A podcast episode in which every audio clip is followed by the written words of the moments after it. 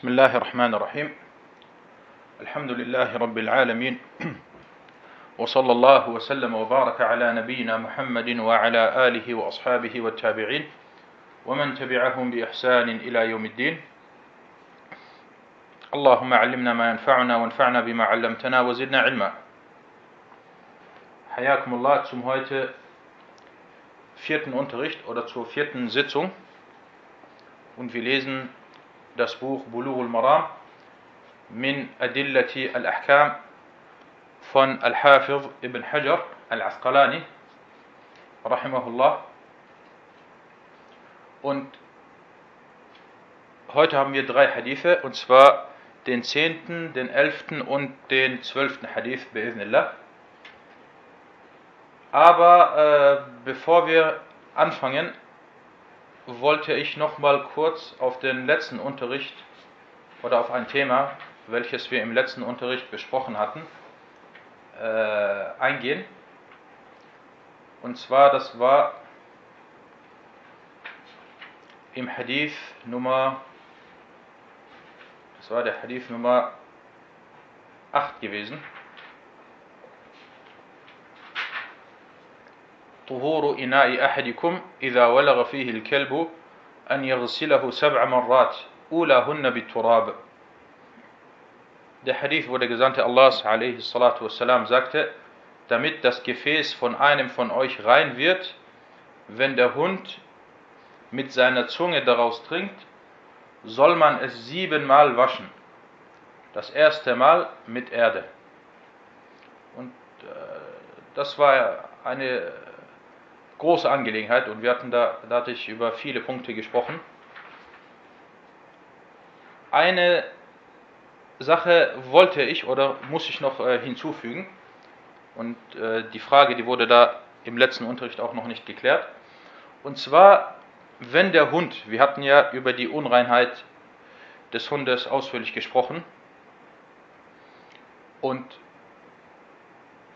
äh, da war jetzt noch ein Thema. Und zwar, wenn der Hund die Kleidung oder die Haut eines Menschen mit der Zunge bzw. mit der feuchten Nase berührt, muss die betroffene Stelle siebenmal mit Wasser gewaschen werden, so wie es beim Gefäß der Fall ist, weil wenn der Hund mit der Zunge in ein Gefäß oder ein Gefäß berührt, Darüber hatten wir gesprochen. Aber jetzt ein anderes, ein separates Thema. Und das tritt, glaube ich, bei vielen Leuten oft auf. Wenn der Hund jetzt die Hand eines Menschen oder die Kleidung, die Hose oder die Kleidung eines Menschen berührt. Und hierbei sagten auch viele Gelehrte, dass die betroffene Stelle ebenfalls siebenmal gewaschen werden soll und ein weiteres Mal mit der Erde gereinigt wird. Und äh, das ist eine starke Ansicht und wie gesagt, das ist die Ansicht äh, einiger äh, Gelehrten oder einiger Gelehrte. Aber sie sagten jedoch, dass dies nur äh, geschehen muss, wenn Feuchtigkeit im Spiel ist. Sprich, wenn man zum Beispiel, wenn der Hund jetzt die Hand oder die Kleidung mit seinem Schwanz oder mit seinem trockenen Schwanz oder mit seinem, mit seinem trockenen Haut berührt, dann in diesem Fall, in diesem Fall muss, äh, muss die Haut oder die Stelle, die betroffene Stelle, nicht gewaschen werden. Weil wir haben zwar gesagt, dass der Hund Najis ist, dass der Hund unrein ist, aber er ist trocken und von trocken zu trocken oder von einer trockenen Sache wird keine Unreinheit äh, weitergegeben. Das war noch dieser Punkt, der offen war. Und äh, danach kamen sehr oft sehr viele Fragen, weil ich darauf nicht eingegangen war. Und inshallah äh, ist das jetzt äh, auch äh, beantwortet. Okay, Barakallahu fikum. Wir kommen inshallah jetzt zum heute heutigen Hadith und das ist der, hier, wir haben das auf der Tafel, das ist heute der zehnte Hadith.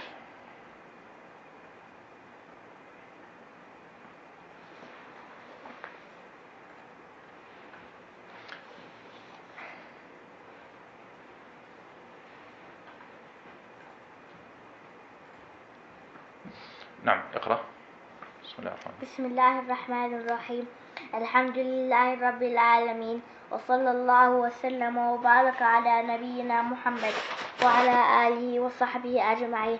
أما بعد فبأسانيدكم إلى الحافظ ابن حجر رحمه الله تعالى قال وعن أنس بن مالك رضي الله عنه قال جاء أعرابي فبال في طائفة المسجد فجزره الناس. فنهاهم النبي صلى الله عليه وسلم فلما قضى بوله أمر النبي صلى الله عليه وسلم بذنوب من ماء فأخرق عليه. متفق عليه. نعم أحسنت. Anas ibn Malik, möge Allah mit ihm zufrieden sein, berichtete, ein Beduine kam und urinierte in eine Ecke der Moschee. Die Leute wollten ihn abhalten. Da verbot es ihnen der Prophet, Allahs Segen und Frieden auf ihm.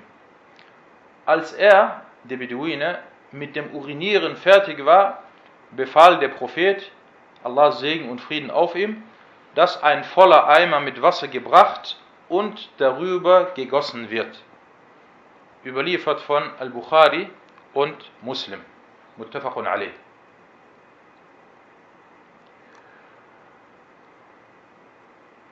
Kommen wir erstmal, Barakallahu fikum, zu den Hadith-wissenschaftlichen Nutzen aus diesem Hadith.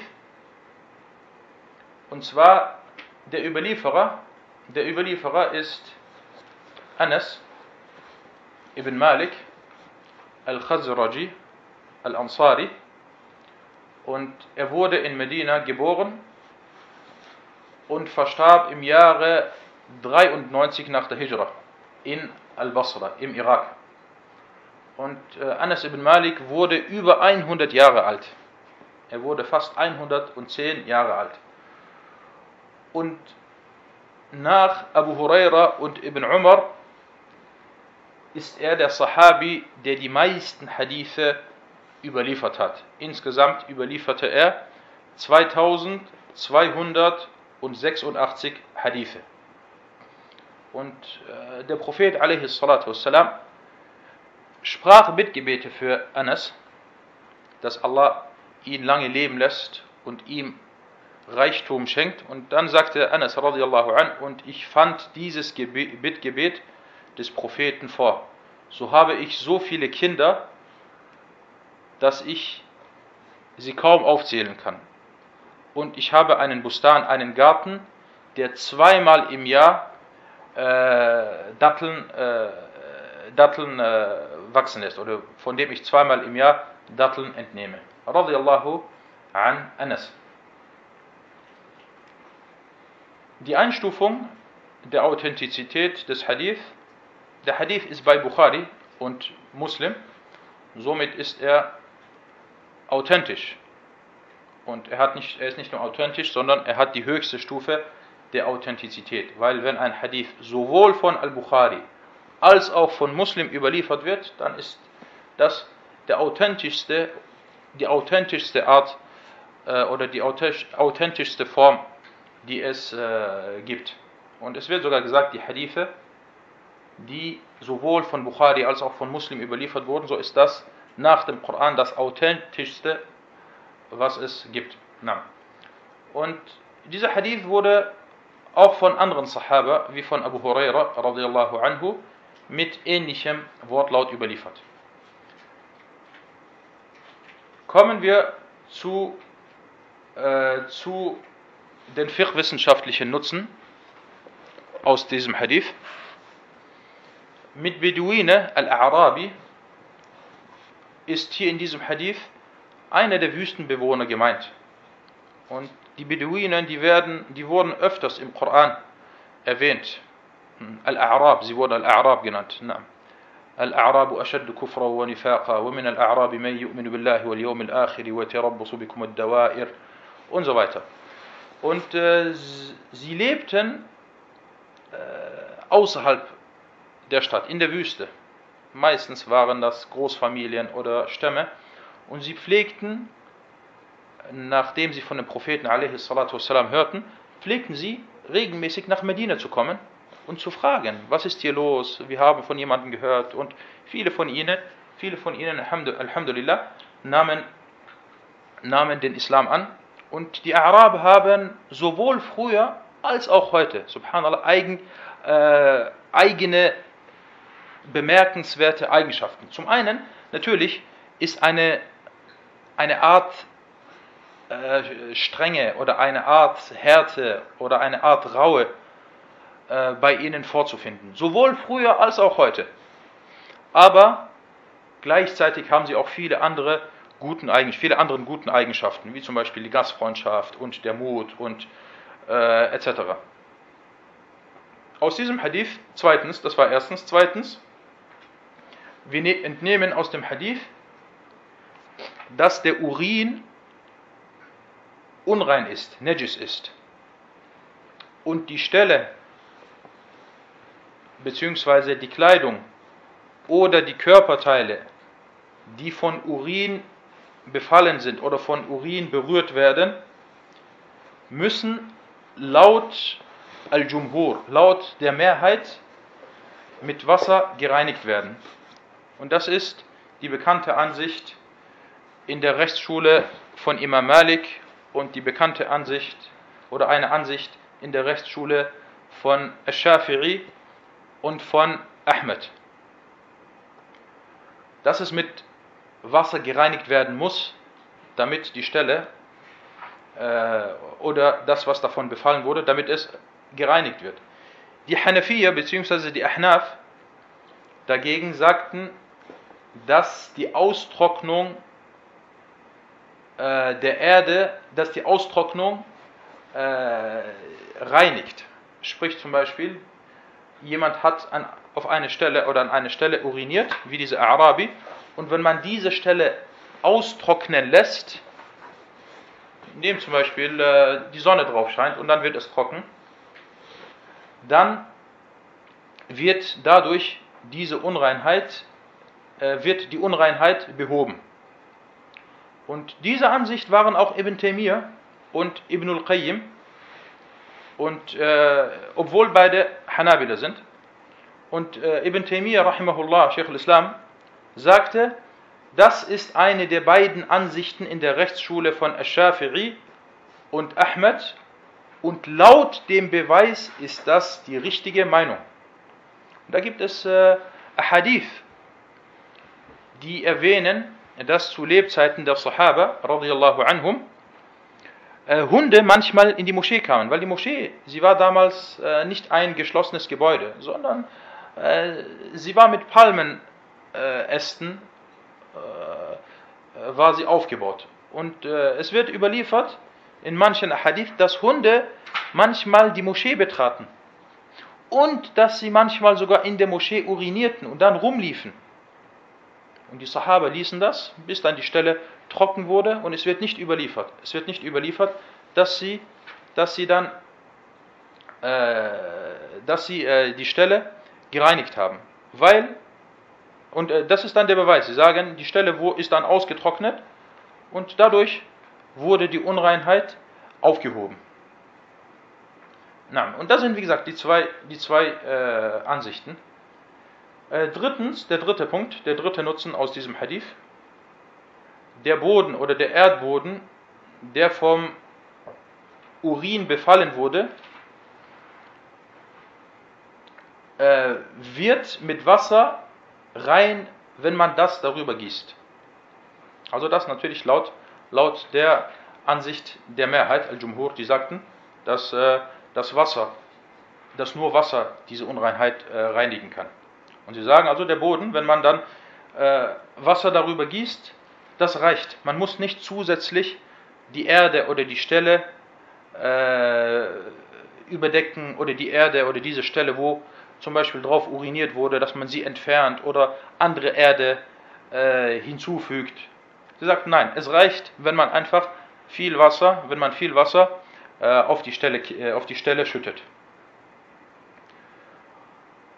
Und dann sagten sie, und dann, äh, dann ebenfalls, andere Unreinheiten haben hierbei das gleiche Urteil. Äh, egal welche Art von Unreinheit, zum Beispiel äh, Blut, äh, ebenfalls, äh, wenn man dann genug Wasser auf die Stelle schüttet, dann wird die Stelle dadurch rein. Aber natürlich mit der Bedingung, dass keine Überreste von dieser Unreinheit übrig bleiben. Wenn jetzt zum Beispiel, zum Beispiel jetzt äh, ein kleines Kind kommt und äh, es macht äh, seinen Stuhlgang auf den Boden, dann kann man nicht sagen, okay, ich kipp einfach oder ich schütte einfach Wasser auf die Stelle und das reicht. Nein, die Überreste von dieser Unreinheit müssen zusätzlich äh, entfernt werden. Der vierte Nutzen, ihr hört mich, ja?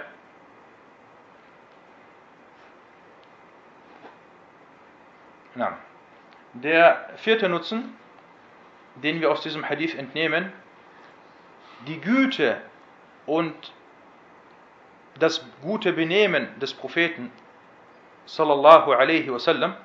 Ihr müsst euch vorstellen, er ist in der Moschee und die Moschee ist das Haus äh, Allahs. Und dann kommt da auf einmal jemand äh, in die Moschee, geht an eine Ecke, in eine Ecke und fängt an zu urinieren. Und der Gesandte Allahs wassalam, er wusste, dass dieser Beduine unwissend ist und dementsprechend hat er mit ihm, ist er mit ihm umgegangen. Und in einer Überlieferung heißt es dann danach, nachdem, weil die Sahaba sind aufgestanden, sie wollten ihn schlagen, sie wollten ihn daran hindern, und der Prophet a.s. hat gesagt, lasst ihn, lasst ihn, er soll weitermachen, lasst ihn. Und dann, als er fertig war, hat er gesagt, bringt Wasser und schüttet das dann darüber. Und der Beduine, als er das gesehen hat, hat er gesagt, hat er Bittgebete äh, für den Propheten äh, sallallahu alaihi wasallam äh, gesprochen. Er sagte, Allahumma arhamni wa Muhammadan wa la tarham ma'ana ahada. Er sagte, O Allah, erbarme dich mir und Muhammad und erbarme dich sonst keinem außer uns. Und dieser Hadith ist in Al-Bukhari. Und fünftens, der fünfte Nutzen, der fünfte Nutzen, Moment, wenn ihr die Seite nicht seht, so jetzt müsstet ihr das sehen können. Na, der fünfte Nutzen, Barakallahu wenn mehrere Formen von Schaden oder wenn mehrere Schaden und Ungunsten gleichzeitig auftreten. Du hast jetzt zwei Sachen, zwei Probleme Dann versucht man in so einem Fall das Geringste zu begehen oder das Geringste äh, zuzulassen. Und der Gesandte Allahs, والسلام, er sah, dass es hier jetzt äh, mehrere Probleme gibt. Das eine Problem ist, er uriniert jetzt in der Moschee. Das ist ein Problem. Das ist ein Schaden. Aber der, dieser Schaden wird noch größer, wenn dieser Beduine jetzt bei seinem äh, Urinieren oder bei dem Urinieren unterbrochen wird. Was passiert, wenn man ihn unterbricht? Ja, dann steht er auf und dann äh, gelangt etwas von diesem Urin an seinen Körper oder an seine Kleidung oder er läuft rum und verteilt dann den Urin äh, auch noch an äh, anderen Stellen. Und deswegen hat der Gesandte Allahs والسلام, gesagt, lasst ihn. Und das ist auch eine Qaida, eine Qaida äh, fiqhiyya oder shar'iyya, und zwar akhaf ad-dararain, äh, der äh, geringere Schaden, der geringe Schaden. Er soll äh, fertig werden und danach, und danach kann man das Problem beheben. Und dann gibt es viele Beispiele dafür, viele Beispiele dafür, für akhaf ad-dararain, für den geringeren äh, Schaden. Sechstens, die Entfernung oder wenn Menschen, wenn Menschen zum Beispiel entfernt sind und oft alleine sind und nicht mit anderen Menschen verkehren, äh, das ist dann ein Grund für Unwissenheit und für Rauheit. Und das sieht man auch in vielen Ländern. Zum Beispiel, meistens ist es so, dass die Leute, die jetzt in abgelegenen Dörfern wohnen und wenig Kontakt mit den Menschen haben, äh, die Unwissenheit bei diesen Menschen ist meistens größer als Leute, die in größeren Städten wohnen und vielleicht das Wissen eher verbreitet ist. Und das sieht man auch in Deutschland. Zum Beispiel, wenn du jetzt äh, in irgendeiner kleinen Stadt in, äh, in Bayern bist oder in irgendeiner kleinen Stadt in, in äh, Ostdeutschland bist, das ist nicht vergleichbar. Also wenn du zum Beispiel in Frankfurt oder in, in, in, in Bonn oder in Offenbach oder in anderen Städten bist, wo es viele Moscheen gibt und wo es vielleicht viele äh, und Schüler des Wissens gibt, die dann natürlich das Wissen äh, verbreiten. Und das sieht man, wie gesagt, auch an, den, äh, an diesem Beispiel. Na. Siebtens, siebtens, und äh, diese Sache, subhanallah, äh, oft, äh, manche Brüder, die schreiben mich an und die jetzt, und für uns ist es schwierig, weil ich, als ich in Deutschland war, ich war in Frankfurt und wir haben in Frankfurt 40, 50 Moscheen und äh, Alhamdulillah, manch, manchmal kommst du in eine Moschee rein und wir hatten damals eine Moschee, äh, wir mussten die Moschee schließen, weil sie zu klein war. In der Moschee waren, sind bis zu 200, 250, 300 Brüder. Alles junge Brüder, alles praktizierende Brüder haben das Freitagsgebet bei uns verrichtet und wir hatten keinen Platz mehr. Dann waren wir gezwungen, gezwungen wegen Platzmangel. Und äh, manche Brüder erzählen mir aus manchen Städten, sie sagen, Wallah, ich bin in der Stadt ganz, ganz alleine. Ich habe mit niemandem Kontakt. Ich kenne niemanden.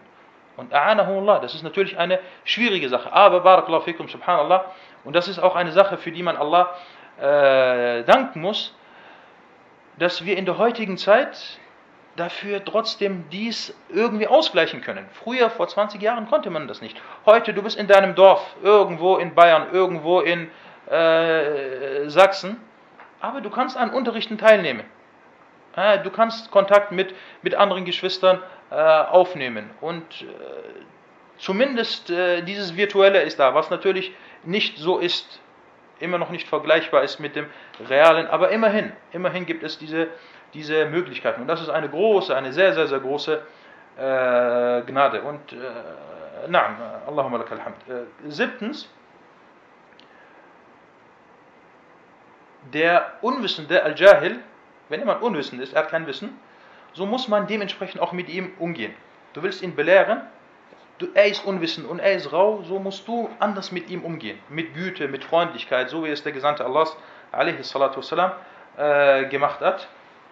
Und achtens, äh, die Scharia-Regeln, also die islamisch-gesetzlichen Regeln hinsichtlich der Strafe in der Dunya, im Diesseits, kommen nur bei dem zustande, der auch wissend über diese Regel ist.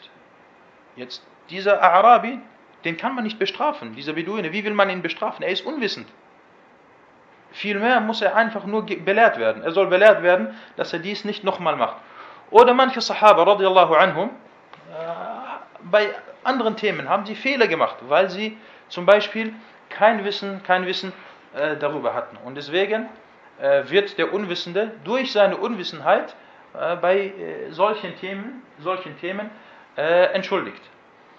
نعم das soweit zum zehnten Hadith. Kommen wir inshallah zum elften Hadith. نعم اقرأ. وعن ابن عمر رضي الله عنهما قال قال رسول الله صلى الله عليه وسلم أحلت لنا ميتتان ودمان فأما الميتتان فالجراد والحوت وأما الدمان فالطحال والكبد أخرجه أحمد وابن ماجه وفيه ضعف Na, Ahsant. Aber das ist mein kleiner Sohn, der liest, nur damit er Bescheid ist. Alhamdulillah, er hat diese Hadithe auswendig und er möchte immer gerne äh, lesen und hat es dann auch verdient, diese Hadithe zu lesen. Na, äh, der elfte Hadith, Ibn Umar, möge Allah mit ihm, zufrieden, mit ihm und mit seinem Vater zufrieden sein, berichtete, dass der Gesandte Allahs, Allahs Segen und Frieden auf ihm sagte, uns wurden zwei Arten von toten Tieren und Blut erlaubt. Was die zwei Arten der toten Tiere betrifft, so sind es die Heuschrecke und der Fisch. Und was die zwei Arten des Blutes betrifft, so sind es die Milz und die Leber. Das ist ein wichtiger Hadith. Äh, deswegen können wir, werde ich da auch äh, etwas, äh, die Erläuterung etwas in die Länge ziehen müssen. Kommen wir erstmal zur Hadith-Wissenschaft, zu den Hadith-wissenschaftlichen Nutzen aus diesem Hadith. Erstens, der Überlieferer ist Ibn Umar und über Ibn Umar wurde im vierten Hadith gesprochen. Über Ibn Umar wurde im vierten Hadith gesprochen. Sagt mir bitte immer, wenn ich die Seite dann äh, ändern soll, weil ich merke das nicht immer. Äh, Naam. Und die ein kommen wir zur Einstufung des, äh, der Authentizität des Hadith.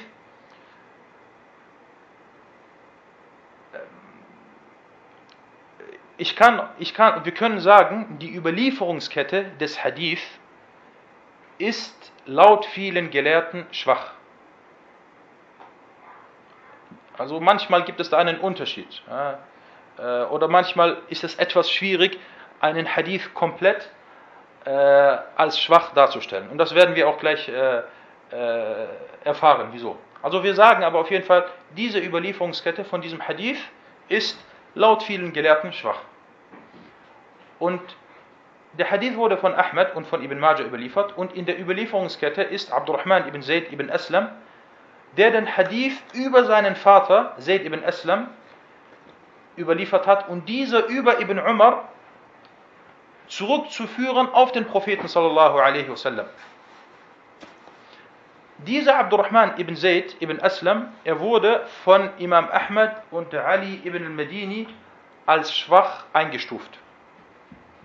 Und wir hatten früher in den früheren Unterrichten äh, erwähnt, welchen hohen Stellenwert die Aussagen von Ahmed und von Ali ibn al-Madini haben.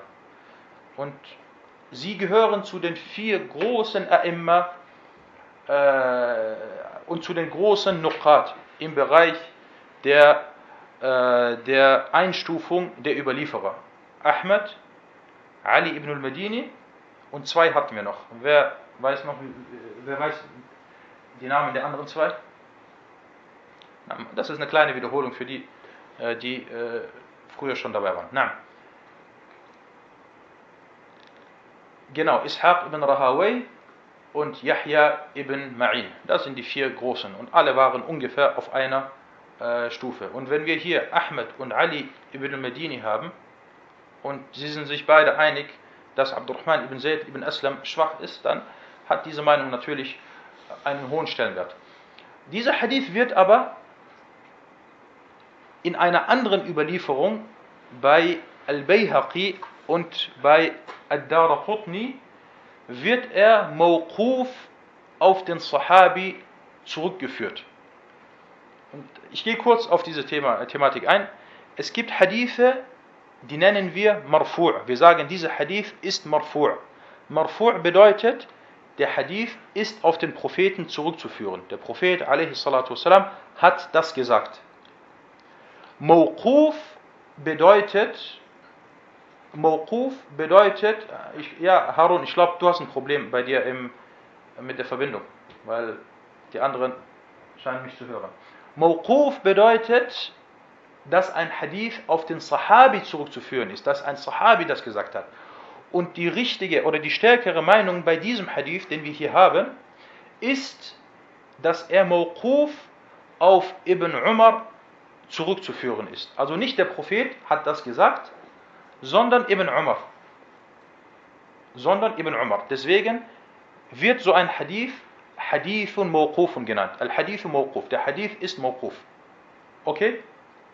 Und wenn ein Hadith Mawquf ist, können wir nicht sagen, dass der Prophet das gesagt hat. Aber, jetzt kommen wir zu einem wichtigen Punkt. Ibn Umar sagt, äh, sagt, Uhilla oder Uhillat. Äh, uns wurden zwei Arten von toten Tieren und Blut erlaubt. Also dies wurde uns halal gemacht. Und die Ulama haben gesagt, wenn der Sahabi sagt, diese Sache ist halal, diese Sache ist haram, diese Sache wurde uns verboten, diese Sache wurde uns befohlen. Wer, wer darf sagen halal oder haram? Darf Ibn Umar sagen halal oder haram? Nein, darf er nicht. Deswegen, zwar, deswegen sagen wir, dieser Hadith ist zwar auf Ibn Umar zurückzuführen, er hat das zwar gesagt, aber das Urteil, die Hukum, geht auf den Propheten والسلام, zurück. Also Ibn Umar hat das von dem Propheten gehört, dass der Prophet sallallahu alaihi wasallam gesagt hat, das ist halal oder das ist haram. Und deswegen sagen dann die Gelehrten, dieser Hadith ist Mawquf, aber er hat das Urteil des Marfu'. Also er ist zwar vom Wortlaut her ist er Mawquf, aber das Urteil, was darin ist, ist Mawquf, weil Ibn Umar kann nicht sagen Halal oder, oder Haram. Und das ist auch was unser Sheikh, Sheikh Abdullah Sa'ad, sagte. Er sagte, dass der Hadith authentisch Mawquf überliefert wurde und das Urteil des Marfu' hat. Inshallah haben wir diese Thematik, das hat mit Hadithwissenschaften zu tun, haben wir die äh, verstanden. Kommen wir zu, kommen wir zu den fiqh-wissenschaftlichen Nutzen aus diesem Hadith. Und zwar zunächst einmal die Milz und die Leber. Die Milz ist ein Organ, äh, welches sich auf der rechten Seite, unten auf der rechten Seite des Bauches befindet. Und die Leber dagegen befindet sich auf der linken Seite. Und beide Organe haben natürlich äh, Aufgaben, äh, die sie im Körper äh, übernehmen. Zweitens, aus diesem Hadith entnimmt man, dass das fließende Blut verboten ist. Und das ist auch wieder eine, eine Usul-Regel. Das ist wieder eine Usul-Regel. Äh, das Blut, das fließende Blut ist verboten. Wie? Wie können wir aus diesem Hadith entnehmen, dass äh, das fließende Blut verboten ist? Und zwar wie folgt. Diese zwei Blutarten, die Milz und die Leber, sie wurden ausgenommen. Sie wurden, äh, sie wurden ausgenommen. Und wenn bestimmte Sachen vom Verbot ausgenommen, äh, sie wurden ausgenommen, indem es heißt, das ist nicht verboten, das ist erlaubt. Und wenn bestimmte Sachen vom Verbot ausgenommen werden, deutet, sagen die Gelehrten, deutet das darauf hin, dass der Rest, dass der Rest verboten ist. Dass der Rest äh, verboten ist. Also Mafhum, also zu verstehen ist das, diese zwei Sachen sind erlaubt. Daraus verstehen wir, dass dafür aber dann andere Blutformen, andere Blutformen nicht erlaubt und verboten sind. Drittens, drittens,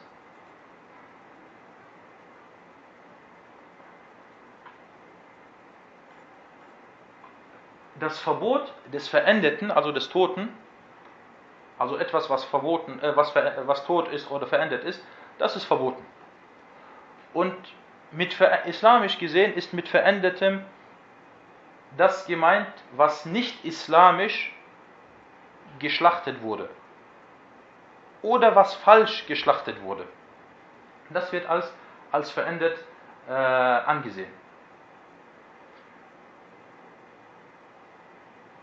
Viertens, wir entnehmen aus diesem Hadith, dass äh, Al-Abtihal wal-Kabid, also dass die Milz und die Leber, sie sind halal. Sie sind halal und sie sind, sie sind rein. Und man darf das, äh, das äh, zum Beispiel essen, beim, beim Schaf als Beispiel. Fünftens, fünfter Nutzen,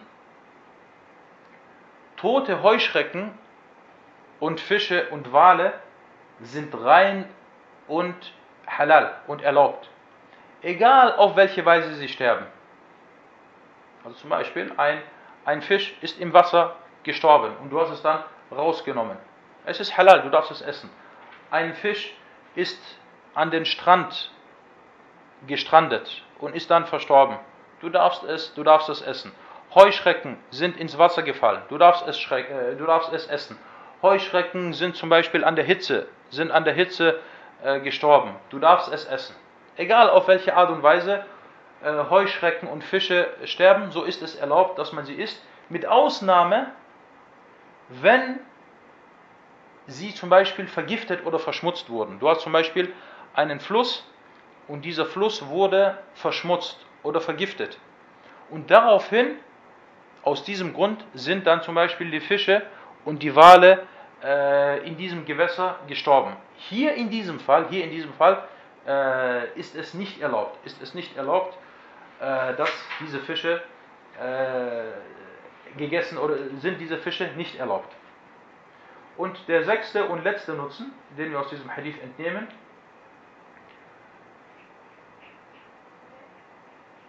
der Hadith deutet darauf hin, dass äh, wenn Fische oder Wale oder Heuschrecken, dass wenn sie im Wasser sterben, wird das Wasser dadurch nicht Najis. Das Wasser wird dadurch nicht unrein. Selbst wenn der Geschmack oder die Farbe oder der Geruch äh, verändert, ver, verändert wird. Weil das, was darin gestorben ist, ist rein. Das, was darin gestorben ist, ist rein. Das ist wie wenn zum Beispiel, wir haben jetzt äh, ein Gefäß, wir haben ein Gefäß und wir schütten in dieses Gefäß zum Beispiel Cola oder Milch. Und Cola und Milch sind rein, sie sind nicht unrein. Das Wasser, dieses Wasser wird dadurch, wird dadurch nicht, äh, nicht äh, unrein. Na, äh, das soweit zum elften Hadith und kommen wir inshallah zum zwölften und heute letzten Hadith. Na, اقرأ. وعن أبي هريرة رضي الله عنه قال قال رسول الله صلى الله عليه وسلم إذا وقع الذباب في شراب أحدكم فليغمسه ثم لينزعه فإن في أحد جناحيه داء وفي الآخر شفاء. أخرجه البخاري وأبو داود وزاد وإنه يتقي بجناحه الذي فيه الداء. نعم أحسنت. Abu Huraira, möge Allah mit ihm zufrieden sein, möge Allah mit ihm zufrieden sein, berichtete, dass der Gesandte Allahs, Allah Segen und Frieden auf ihm sagte, wenn die Fliege in ein Getränk von euch fällt, dann soll man sie eintauchen und dann entfernen. Denn in einem der Flügel ist eine Krankheit und im anderen ist eine Heilung. Überliefert von Al-Bukhari und Abu Dawud und er fügte hinzu, denn sie schützt sich mit dem Flügel, in dem die Krankheit ist. Okay, das ist ein schöner Hadith. Kommen wir erstmal zu den Hadith-wissenschaftlichen Nutzen. Äh, Abu Huraira, radiallahu an, über ihn hatten wir bereits im ersten Hadith gesprochen. Und es wird gesagt, dass sein Name Abdurrahman ibn Sakhar ist. Und es wurde gesagt, dass sein Name äh, Abdullah ibn Amir ist. Und es gibt da verschiedene Meinungen bezüglich seines Namens. Und er verstarb im Jahre 58 oder 59 nach der Hijra. Und er überlieferte mit insgesamt über 5300 Hadithen, die mit Abstand meisten Hadithe über den Propheten sallallahu alaihi äh, wasallam. Und der Hadith ist authentisch. Er wurde von Al-Bukhari überliefert und von Abu Dawud. Und äh, Imam Al-Bukhari hat den Hadith sogar an zwei Stellen seines Werkes überliefert. Nicht nur an einer Stelle, sondern an zwei Stellen. Und das macht, und das macht er öfters, dass er einen Hadith mehrfach an verschiedenen Stellen jemals, jeweils zum passenden Kapitel erwähnt. Und der zusätzliche Wortlaut von Abu Dawud, äh, denn sie denn sie schützt sich mit dem Flügel, in dem die Krankheit ist. Dieser zusätzliche Wortlaut ist mahfuz, ist also richtig und äh, authentisch. Und äh, dies sagte unter anderem Sheikh Abdullah Assad.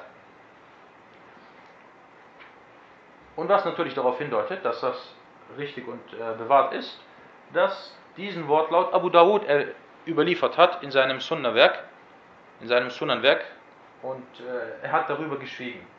Abu Dawud sagte, das ist seine Madhab oder das ist seine Manhaj, er sagte, jeden Hadith, den ich in meinem Sunnah-Werk überliefert habe und über den ich schweige, so ist dieser Hadith brauchbar, so ist dieser Hadith salih.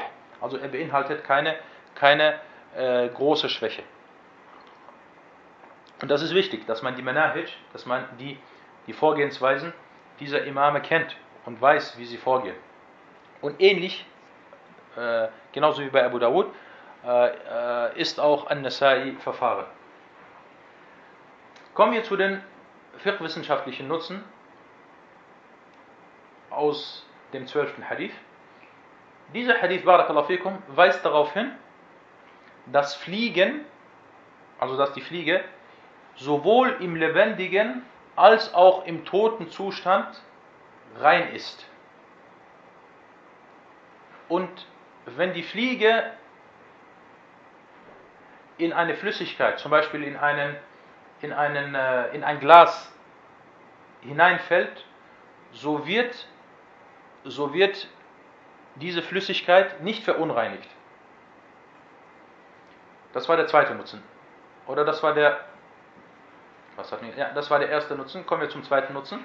Also Fliegen sind sowohl im lebendigen als auch im toten Zustand rein und sie verunreinigen keine Flüssigkeiten. Und auch natürlich keine, keine anderen äh, Essensreste äh, äh, oder Essens, äh, kein anderes Essen. Zweitens, es ist erwünscht, wenn die Fliege in, in, äh, in ein Glas Wasser zum Beispiel hineinfällt, dass man sie komplett eintaucht. Man soll sie komplett eintauchen.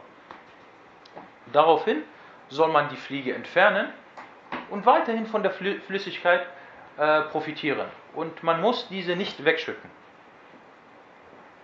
Natürlich, manche Leute werden sagen, nein, ich komme damit nicht klar, wenn die Fliege in ein Glas äh, gefallen ist, ich möchte dieses Wasser nicht trinken. Du bist nicht dazu, wir sind, man ist nicht dazu verpflichtet, dass man dieses Wasser trotzdem weiterhin trinkt, aber wir reden jetzt aus islamischer Sicht. Und dazu komme ich nochmal, warum das erwähnt wird. Äh, na. Drittens, dritter Nutzen, und das ist wichtig. Weil in dem Hadith, und viele Leute, wenn sie den Hadith, äh, diesen Hadith lesen, sie, äh, sie verstehen nicht. Ja? Auf der einen Seite soll der eine Flügel äh, Heilung haben, äh, soll der eine Flügel Krankheit haben, in dem, soll in dem einen Flügel Krankheit sein und in dem anderen, anderen Flügel soll äh, Heilung sein. Wie, wie sollen wir das verstehen? Das wird jetzt erläutert. In einem der Flügel der Fliege ist Krankheit und in dem anderen Flügel ist Heilung. Wenn die Fliege jetzt in ein Glas Wasser gelangt, dann ist sie natürlich mit ihrer mit dem Flügel, in dem Krankheit ist, ist sie in dieses Wasser gelangt. Diese krank, dieser kranke Flügel ist im Wasser. Aber der Flügel, der in dem Heilung ist, ist ebenfalls in dem Wasser. Und dadurch, dadurch, und deswegen soll man sie, die Fliege, komplett eintauchen, damit beide Flügel im Wasser sind. Weil durch den Flügel, in der Heilung ist, wird, wird die Krankheit aufgehoben oder wird, der, wird die Krankheit des anderen Flügels äh, aufgehoben. Und das ist, subhanallah, das ist ein, eines der wissenschaftlichen Wunder äh, des Propheten und des Islam, des Propheten sallallahu alaihi wasallam und des Islam. Weil das wurde, diese Sache wurde äh, wissenschaftlich auch nachgewiesen. Und die islamische Gesetzgebung, die Scharia, sie ist nicht nur für uns, also wir, wir können uns das nicht vorstellen. Wir haben viel Wasser und ja, okay, gut, die Fliege ist jetzt in das Wasser eingetaucht, khalas, äh, schütte das Wasser weg und äh, wasche, den, äh, wasche dieses äh, Glas und hol neues Wasser. Aber es gibt äh, verschiedene Zeitspannen. Es gibt Zeitspannen, wo die Menschen vielleicht nicht so viel Wasser hatten. Es gibt Völker heute sogar noch, für die ist ein Glas Wasser viel wert. Für die ist ein Glas Wasser viel wert. Und sie können es sich nicht leisten, einfach mal so. Äh, überall sind bei ihnen Fliegen und die Fliegen gelangen die, die ganze Zeit in, in, äh, in die Gläser. Sie können es sich nicht leisten, jedes Mal das Wasser auszuschütten. Und in diesem Fall einfach die Fliege eintauchen und dann entfernen, wegschmeißen und aus dem Wasser trinken oder das Wasser weiterhin äh, weiterhin äh, benutzen. Na, und wie gesagt, vierter Punkt, das ist in diesem Hadith ist ein wissenschaftliches Wunder und äh, somit sind wir mit dem heutigen Unterricht oder mit diesem Hadith äh, fertig. هذا والله تعالى أعلم وصلى الله على محمد